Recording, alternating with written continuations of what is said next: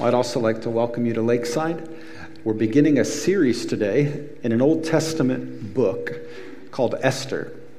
The book itself is named after one of the main characters within it, but if you're familiar or not with the story of Esther, you might not be as familiar with some of the unique characteristics of the book itself. But we're beginning it today, and we're going to continue throughout uh, the majority of now our summer to go through this amazing story.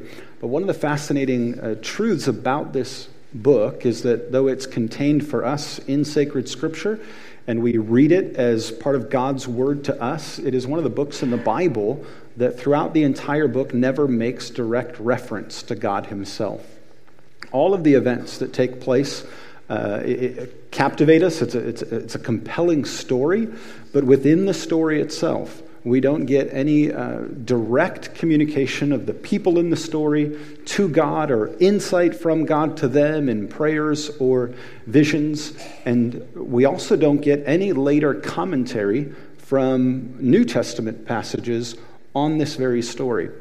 And so we read it and we're compelled by it, but the question of how do we rightly interpret it? And how do we make sense of why God would deem in His wisdom to include this story in our scripture that we would read it and learn from it and know it?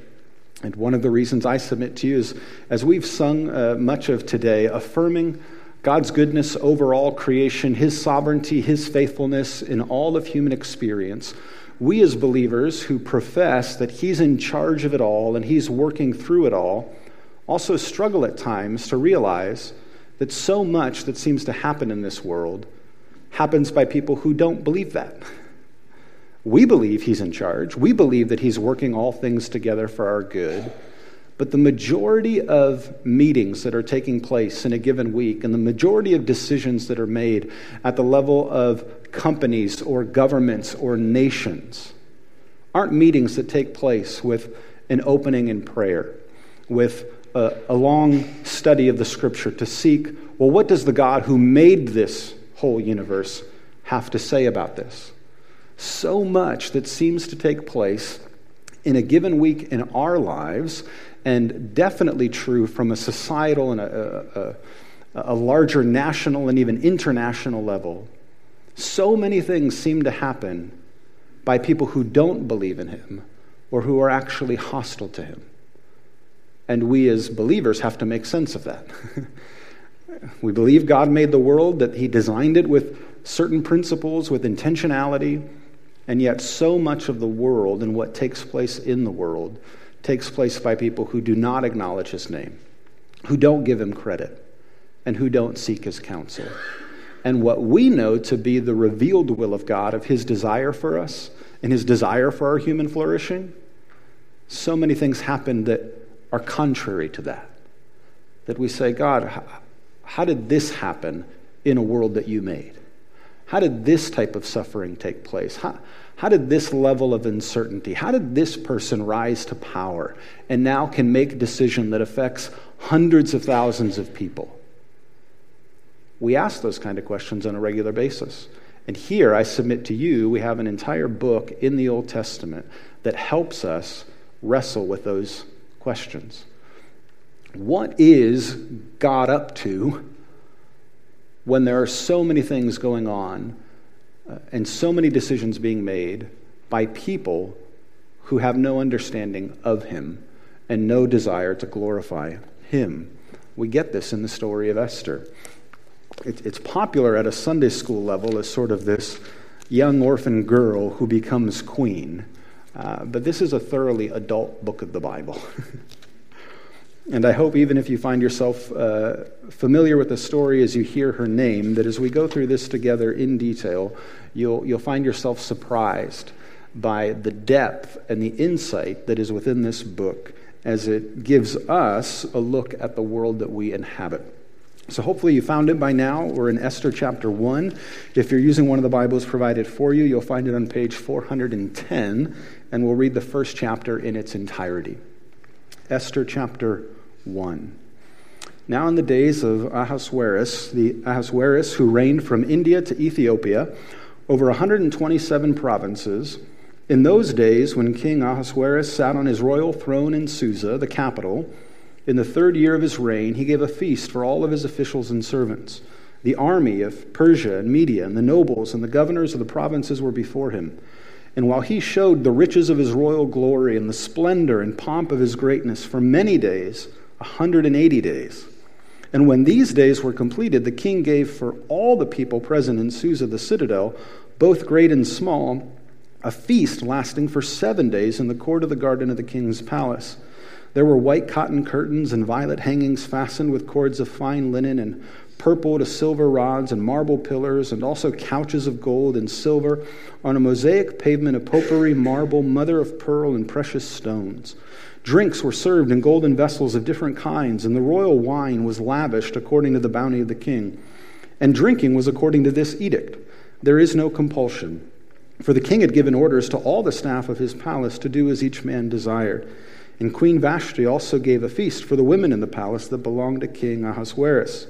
On the seventh day, when the heart of the king was merry with wine, he commanded Mehuman, Biztha, Harbona, Bigtha, and Abagtha, Zethar, and Carkas, the seven eunuchs who served in the presence of King Ahasuerus, to bring Queen Vashti before the king with her royal crown, in order to show the peoples and the princes her beauty, for she was lovely to look at. But Queen Vashti refused to come at the king's command delivered by the eunuchs. And at this, the king became enraged and his anger burned within him. And then the king said to the wise men who knew the times, for this was the king's procedure towards all who were versed in law and judgment, the men next to him being Carshena, Shethar, Admatha, Tarshish, Meres, Marsena, and Memucan, the seven princes of Persia and Media, who saw the king's face and sat first in the kingdom, according to the law, what is to be done to Queen, Va- to Queen Vashti, because she has not performed the command of King Ahasuerus delivered by the eunuchs. And then Memucan said in the presence of the kings and of the officials, Well, not only against the king has Queen Vashti done wrong, but also against all the officials and all the peoples who were in all the provinces of King Ahasuerus. For the queen's behavior will be made known to all women, causing them to look at their husbands with contempt, since they will say, King Ahasuerus commanded Queen Vashti to be brought before him, and she did not come. This very day, the noble women of Persia and Media who have heard of the queen's behavior will say the same to all of the king's officials, and there will be contempt and wrath and plenty. If it please the king, let a royal order go out from him, and let it be written among the laws of the Persians and the Medes, so that it may not be repealed, that Vashti is never again to come before the king, Ahasuerus, and let the king give her royal position to another who is better than she and so when the king, when the decree made by the king is proclaimed throughout all of his kingdom, for it is vast, all women will give honor to their husbands, high and low alike. This advice pleased the king and the princes, and the king did as Memucan proposed. He sent letters to all the royal provinces, to every province in its own script, and to every people in its own language, that every man may be master in his own household and speak according to the language of his people. And this will conclude our reading this morning. Though we've uh, read the chapter in its entirety, and there were a bunch of names that even I struggle to pronounce in reading them, and you'll struggle to ever remember them, and you'll never name your kids after them, the main characters of the book of Esther, none of them were really introduced here, even in this first chapter. This is almost entirely just setting the scene for what is the main plot and the drama and the figures who are involved but to, to orient ourselves to where we are in the flow of redemptive history. Uh, Esther comes after Ezra and Nehemiah. For us in our Bibles, this is the last of the historical books and represents some of the last recorded activity that we have in sacred scripture before Jesus comes into the world as the Messiah who was promised. In this empire, which is the Persian Empire, there had already been a fulfillment of some prophecy. And so Ezra and Nehemiah had been allowed, with funding from the king of Persia, to go back to Jerusalem and to start to rebuild the temple, and over time, rebuild the temple and rebuild the city walls around Jerusalem. So, though the people of God were scattered throughout the known world at the time, and part of that was a punishment on their rejection of God's word and his ways in the punishment that God gave, he also held out to them a promise that one day they would be able to return. And God had used Ahasuerus, predecessor, to begin that process. And King Darius of Persia sent uh, not only people back, but resources and money and material for the rebuilding of Jerusalem. And so already people were seeing part of the fulfillment of God's prophecy to be faithful, even in judgment, to show mercy to his people. But what we then have here in the book of Esther is while all of that was going on there, and many of the faithful were able to look and see the temple walls being restored, the city gates being restored, and they could look and say, Wow, isn't God good to us? Isn't, he, isn't it amazing what He's working out before our eyes? We can see what He's doing. We get this book, which says almost a sort of simultaneously, and while that was happening, here's what was still going on back in the capital city of the Persian Empire. Here's what was going on uh, miles and miles removed from Jerusalem, where there were still people who followed God, who were Jews, but they didn't have the direct experience of those who were a part of the rebuilding project back in Jerusalem. They were here. And what we see is that they're, they're in the presence of an amazing demonstration of power and wealth. So the king, it lists, has this amazing reign from India to Ethiopia. The Persian Empire, the largest empire uh, in human history up until this point in time of geographic territory. And here we're in the capital city.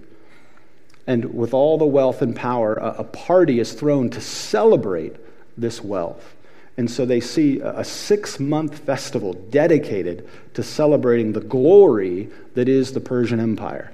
And then it says after that, after a 180 day festival with all of this amazing uh, resources uh, in it of, of gold and silver and flowers and smells, then there's a seven day feast also given.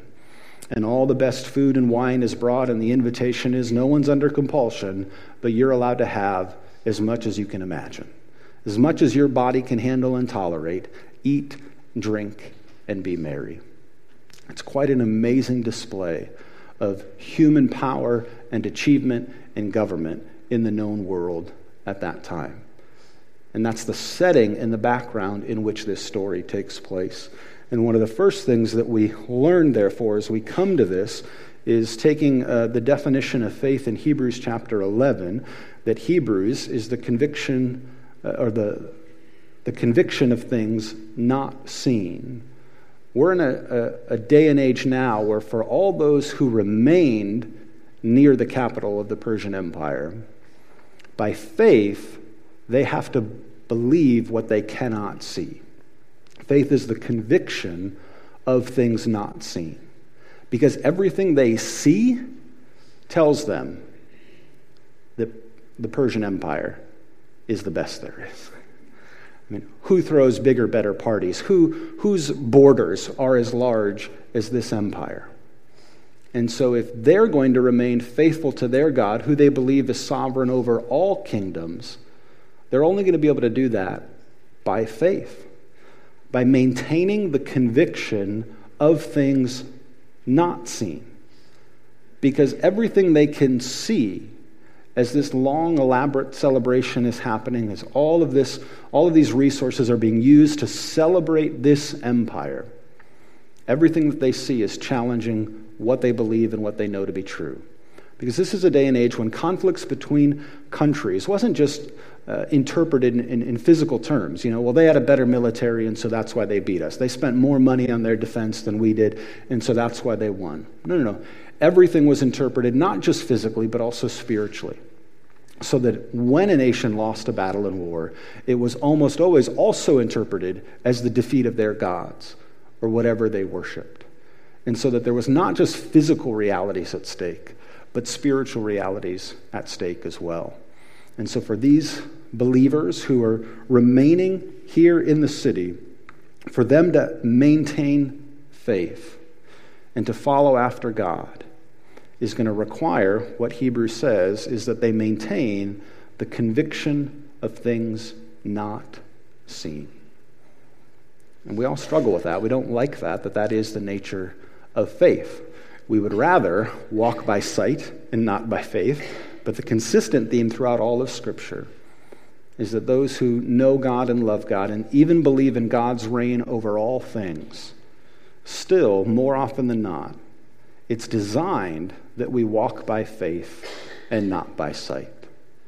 And so that even what we sung today already, we, we sang as expressions of our faith, not immediately as expressions of exactly how we felt yesterday morning. Right? Like if yesterday morning was one of the most frustrating days that we've ever had, or we got no sleep last night, and then we come into church say, You're going to make me sing morning and evening, sun,time and rain, great is thy faithfulness? Like, where were you yesterday? Or where were you last night? Well, no, that's exactly what we're doing. We are by faith proclaiming that whether yesterday was the most frustrating of your experiences, last night you couldn't get any sleep, you received a phone call that changed everything for you in the last five days, whatever that was, we do gather together and proclaim by faith that his faithfulness is great and that it's true in wintertime and in springtime, on a good day and a bad day. That's what we sing, that's what we proclaim.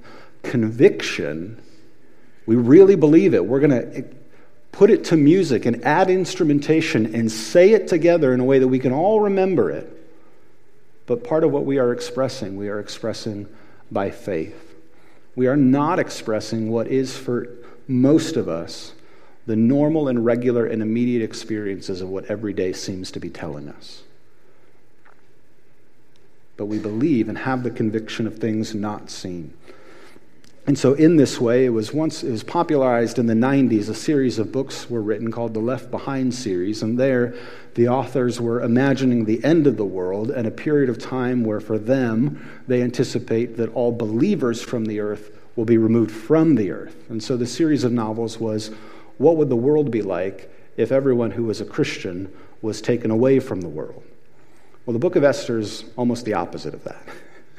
It is what is life like for the believer when everything that reminds someone they are a believer is taken from them? When they're the ones who've been left behind. Because for all of the Jews who are still near the capital of Persia or in the surrounding regions, they're not close to the temple. They're not making sacrifices according to the law. They don't have any representation in the government of the day. They don't have anyone at the local police level or at the national military level who is looking out for them and who cares about their rights or their interest. And most of the things that tangibly remind them of God's promises to them as a people aren't present. And that's what the book of Esther records for us. Okay, what about those people who've been left behind, who are still scattered, who haven't seen and enjoyed and experienced the restored worship in the temple? And heard someone say, This is what happened in fulfillment of the prophet Jeremiah, that one day God would bring us back. No, they're lost. They're lonely. They're scattered. And they're wondering if the promises of God to them are still true. Is he going to keep his covenant commitment and promise to them who are scattered, to them who are stranded, to them who feel isolated and lost and alone? Or are those covenant promises only based on their ability to be together back in Jerusalem? And the reason that we have not only Ezra and Nehemiah, but also the book of Esther, is for God to say that his promises to us are unconditional. And just as he was faithful in his promise to bring those back to Jerusalem, his covenant commitments to his people are unchanging and eternal. And even if they find themselves in a place with no building, no place to gather for worship, no government that represents them or cares about their rights, no army to defend them. They still have God.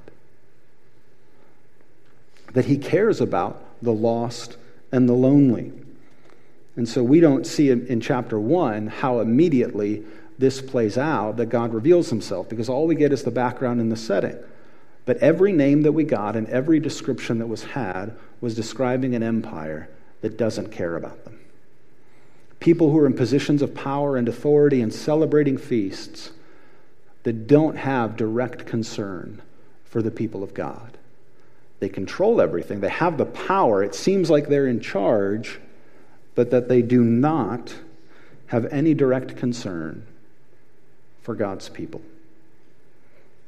That's the time that we're in. So later in chapter 4, uh, Mordecai says to Esther, Maybe this all happened for such a time as this. Well, what time is it? This is the time.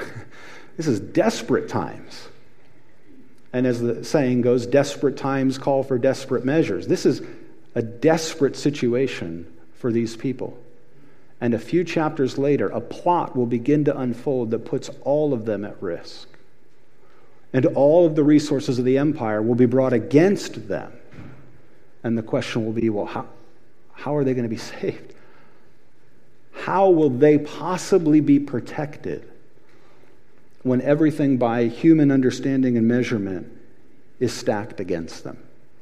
And that's how the story unfolds in the book of Esther. That's the question that we asked.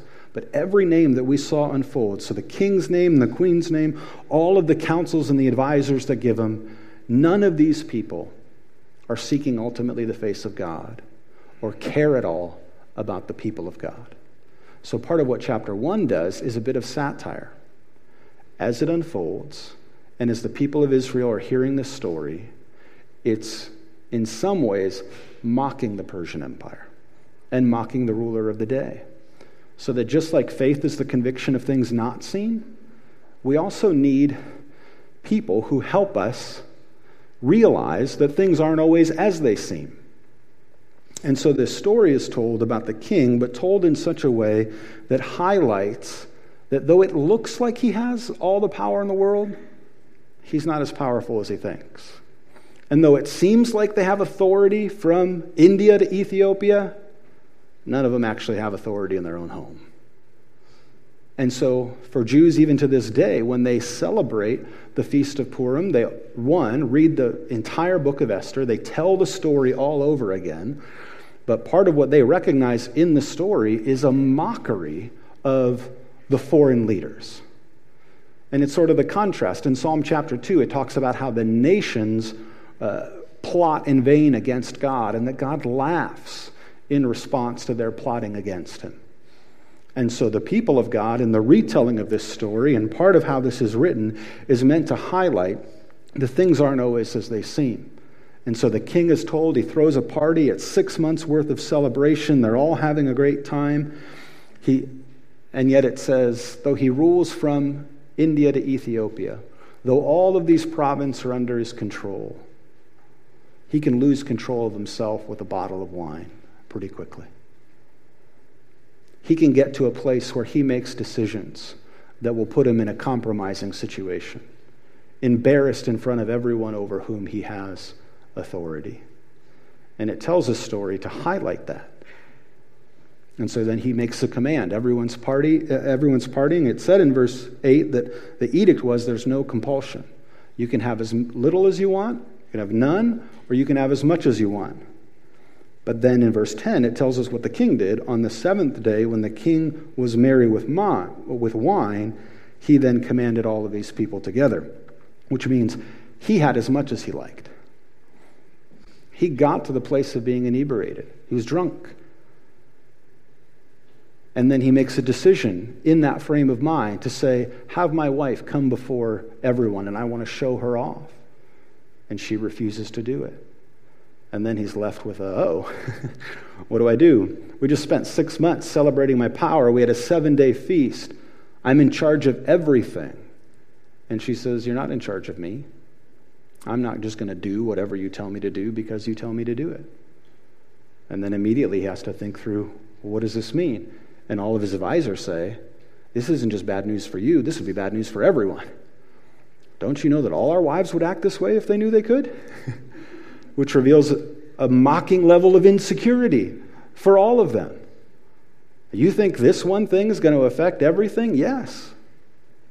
So that this ruler of Persia is held up as someone who is incompetent and insecure. And it's a way that, as the story is retold to the people of God, to say, though none of them represent you, though none of them seem to care about you, they're not as powerful as they seem. They can't control everything it looks and seems like they can control. And that even the greatest of human power is so limited in what it can actually accomplish. And we, again and again, as human beings, will reveal ourselves to be incompetent and reveal ourselves to be insecure.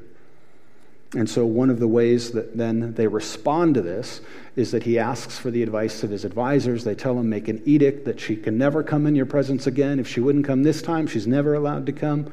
And then make sure it's known all throughout, translated in every language of every province, that this is unacceptable. And here we read this and say, how are we supposed to make sense of this?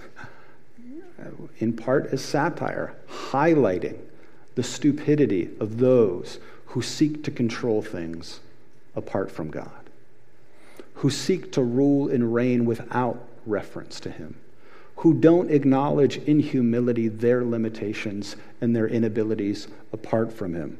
That's why the quote in the back of your handout, uh, for those of you who are really paying attention, you'll realize it was the same as last week.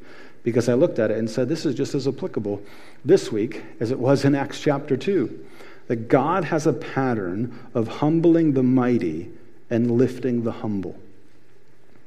God has a pattern of humbling the mighty and lifting the humble.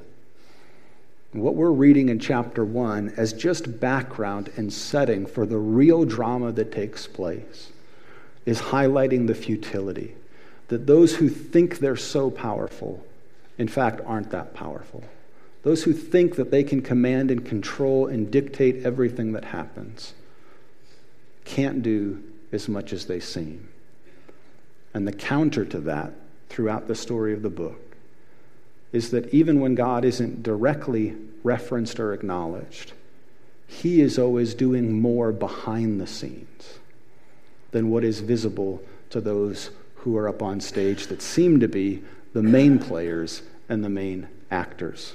And that's why the story of Esther is retold, that we would continue to have the conviction of, not, of those things not seen, that those who've been left behind would know that God is still present with them. And one of the ways he does that is to highlight for us that things aren't always as they seem. And we need that as encouragement in our daily lives for the experiences that we face on a regular basis. What does it mean to be faithful to God in the world that we live in today?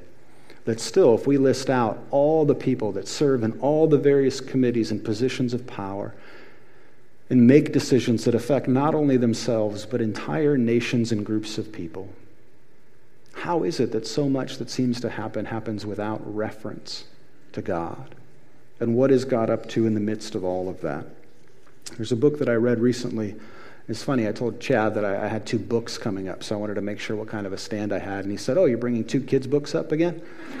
And I said, Actually, no, the opposite of kids' books. Uh, these are some very serious books, which is a weird sort of insight into my personality, is that I only read like children's literature or like very serious books, and almost nothing just in between. So much so, uh, it came to me this week because. Uh, Mark Brunn, who helps organize our Midwest camp uh, that's going to be taking place in the first week of August, he asked for a couple of forum topics um, for, the, for adults throughout the week. And so I gave him two, and they were two polar opposites. Uh, one was becoming like a child, receiving the kingdom with wonder, which I intend to bring a bunch of children's books to, uh, and show how children's literature is a wonderful avenue into what it means to have faith in God. And the second one I titled Giving Up Childish Ways, uh, which comes from 1 Corinthians 13 a love that bears all things. So, what I'm referencing now is in the category of the second giving up childish ways, a love that bears all things, a faith that is really taking into account all of the experiences of life. So, I read this book. It's called Silence. It's a historical novel that records the persecution of the Japanese government to Jesuit priests in the 17th century. It's a profound novel. It's graphic to read. As soon as I read it, I said, I don't ever want to watch the movie. And it's now a movie. Uh, Martin Scorsese put it to film this past year. And he was an interesting person to put it to film, but this is actually what he said about the book and reading it. He said, I picked up this novel for the first time almost 20 years ago. I've reread it countless times since, and I'm now preparing to adapt it as a film. It's given me a kind of sustenance that I've found in only very few works of art. Well, what, what is it that gives him that sustenance? This is his description. Silence is a story of a man who learns so painfully that God's love is more mysterious than he knows that he leaves much more to the ways of men than we realize, and that he is always present, even in his silence. Now, the way that unfolds in the story, and the reason I wouldn't recommend to most of you to watch the movie, is because it depicts in very detail the suffering that these Jesuit priests and then the believers in Japan experienced. And the question that they wrestle with the whole time is God, where are you? Why, are you being silent in the midst of all of this suffering? We can't discern what you're up to, what's going on. We're not seeing the deliverance that we believe is promised. And eventually, the conviction that God is present even in the silence, but that it is so difficult along the way to interpret that. From this book, though, I, I could recommend to most of you to read this one. It's called Jayber Crow. But here's a description of one of the characters within it about how a life of faith often unfolds. That instead of it being a straight line from point A to B, there's all kinds of struggle along the way. And so this is how he writes it If you could do it, I suppose it would be a good idea to live your life in a straight line, starting, say, in the dark wood of error and proceeding by logical steps through hell and purgatory and into heaven. Or you could take the king's highway past appropriately named dangers, toils, and snares, and finally cross the river of death and enter the celestial city. But that's not the way I've done it so far. I'm a pilgrim, but my pilgrimage has been wandering and unmarked. Often, what has looked like a straight line to me has been a circle or a doubling back. I've been in the dark wood of error any number of times. I've known something of hell, purgatory, and heaven, but not always in that order. The names of many snares and dangers have been made known to me, but I've seen them only in looking back. Often I've not known where I was going until I was already there. I've had my share of desires and goals, but my life has come to me or I have gone to it mainly by way of mistakes and surprises. Often I have received better than I have deserved. Often my faintest hopes have rested on bad mistakes. I am an ignorant pilgrim crossing a dark valley. And yet, for a long time, looking back, I've been unable to shake off the feeling that I have been led. I have been unable to shake off the feeling that I have been led. That is a statement of faith. That in the midst of ignorance, uncertainty, questions, doubts, all along the way, there's still an ability, only in looking back, to recognize that in some of those moments where God seemed the most distant and we were the most isolated and separated, that He was present all along. That He never really did leave us or forsake us. That He has always been keeping the promises and the commitment that He has made. And when we encounter those moments, like Esther chapter 1 and the description of all that's going on in Persia, we have to rest on the unchanging grace of God. So, if in the first forum what I'm planning to do is mostly go through children's literature, in the second one I'm planning mostly to go through hymns. Because I have found consistently that most of the hymns that have endured from generation to generation are the hymns that speak to the reality of what a life of faith means on a regular basis. And so the hymn on Christ the solid rock I stand in verse 2 though darkness veils his lovely face, I rest on his unchanging grace. In every high and stormy gale, my anchor holds within the veil. What's the hymn writer speaking to? Saying, even as a believer in God, there are just some times when darkness comes. And in the darkness, we cannot see what he's doing we can't make sense of it. God, if you're there and this is what you say and this is what your will is, how does this happen? How? And, and the, the, the writer's acknowledging that. There are times when darkness that we experience hides his face. And so then what does he say? In that moment, you and I need to rest on the nature of his unchanging grace. That if we don't, by faith, believe in the unchanging promises of God to us, then the darkness will get us to abandon our faith. That when we need it the most to rest on him and to rely upon him, we'll walk away from him. Instead of saying, no, no, no, you, you told me this was going to happen. You prepared me for this. You put whole books in the Bible to, to make sure that I would know that even in the periods of darkness, even in the periods of total silence, that you are still present, you are still working, you're still to be trusted, your promises are true. That's why we need to study the scriptures together that help us to see the world as it is and to help us to understand what a life of faith really is. I'm blessed that for me, anxiety is not a particular struggle that has very little to do with my actual faith and more to do with my personality. But I've seen now in my oldest son, in a very graphic way, what anxiety does to someone. Because he has a profound uh, struggle with anxiety. And when it triggers, it almost immediately leads to a tunnel vision that loses any perspective of what's even within a five foot radius of him. So that in one of the most uh, recent examples, it was just a sense of anxiety that developed that we weren't present. And he's saying, he was asking for his brother then and saying, Where is he? Where is he? And his brother was sitting right next to him. But you could physiologically see the anxiety creep up and the tunnel vision develop and this loss of the world that was just around him. And the opposite of that is a faith that truly trusts and rests in God, that actually maintains the panoramic view of everything that's around. That is a faith that we have with eyes wide open, that sees the real hurt and the real pain and the real risk, but doesn't shut down. But that says, like we sing in uh, Leaning on the Everlasting Arms, what have I to dread? What have I to fear? Leaning on the everlasting arms. That's a hard song to sing. You say, wait, there's a lot to fear. There's a lot to dread. But he's saying, no, no.